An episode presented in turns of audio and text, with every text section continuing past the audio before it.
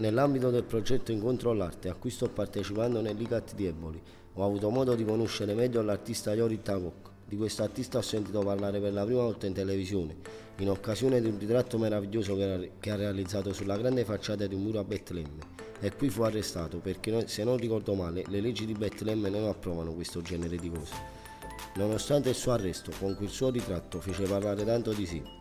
Nel 2019, durante la mia detenzione nel carcere di Poggio Reale, vidi all'esterno una grossa impaccatura e la cosa mi incuriosì talmente che il giorno dopo mi affacciai per vedere cosa stavano realizzando. Vidi due persone salirci sopra e imbiancare le grandi facciate di un palazzo, del centro direzionale.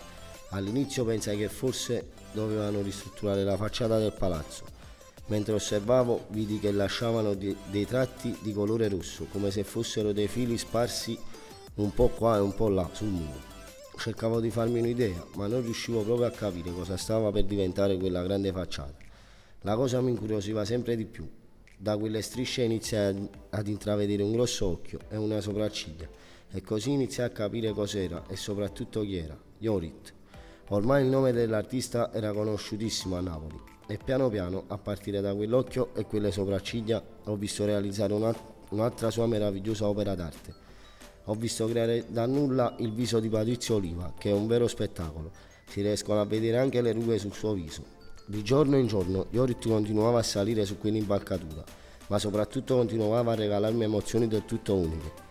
Ha poi continuato con altri volti, di preciso con altri meravigliosi volti di quattro campioni dello sport, per un totale di cinque meravigliose facce, del tutto uguali. Nell'ultima ha persino disegnato la barba bianca e nel vederla realizzare Sembrava che i peli della barba fossero come dei chiodi messi nel muro. Sembrava che uscissero fuori dalla parete. Nella sfortuna di trovarmi in carcere, posso dire di aver avuto la fortuna di essere stato tra i primi a vedere la realizzazione di un capolavoro dell'arte. Ad oggi quel palazzo del centro direzionale non sembra più lo stesso, ma sembra un palazzone di quelli che si vedono nei film. Questo grande artista con i suoi unici e meravigliosi capolavori sta arricchendo la nostra magnifica città. Il mensile è diversamente liberi. Lo potete leggere comodamente da casa andando sulla pagina Facebook ed Instagram di Mi Girano le Ruote oppure sul sito www.migiranoleruote.it.